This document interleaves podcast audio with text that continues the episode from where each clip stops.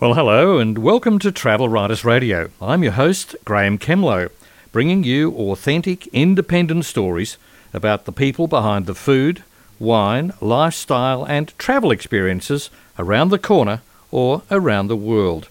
We're a team of storytellers, helping to not only inform but also inspire. And we're here on J Air every Wednesday from 5pm to 7pm. In the Travel Writers Radio Show coming up, we take you to Vancouver, Canada for some great suggestions on the best places to eat as tasted by our reporter, Carolyn Jasinski.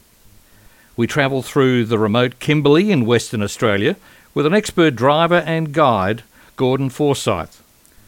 Food writer Diane Matson reports from the Auckland Fine Food Show, where edible takeaway coffee cups, plant based proteins, and wellness drinks are on trend.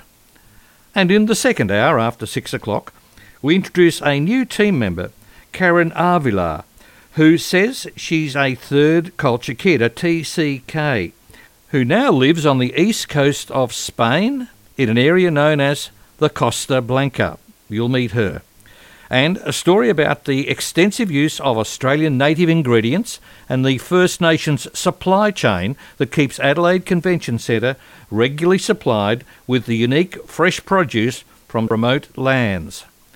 Rita Erlich's interview with the longest serving hotel general manager in Melbourne, Clive Scott of Sofitel on Collins, marks the eve of his retirement. That's all coming up in this episode of Travel Writers Radio, brought to you by a great team of dedicated travel writers and broadcasters, members of PALAT, the Professional Association of Lifestyle and Travel Writers. This is the original Travel Writers show, giving you listening choices, as we have for the past nine years. It's entirely up to you how you choose to listen. You can be via SoundCloud, you can do it on Spotify or any of the podcast platforms or you can simply log into 88FM here in Melbourne, in the car, on the train, or walking the dog. We don't mind.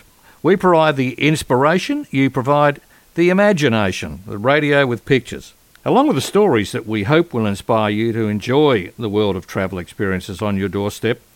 We're playing some inspirational music this week, just to uh, lift hearts a bit.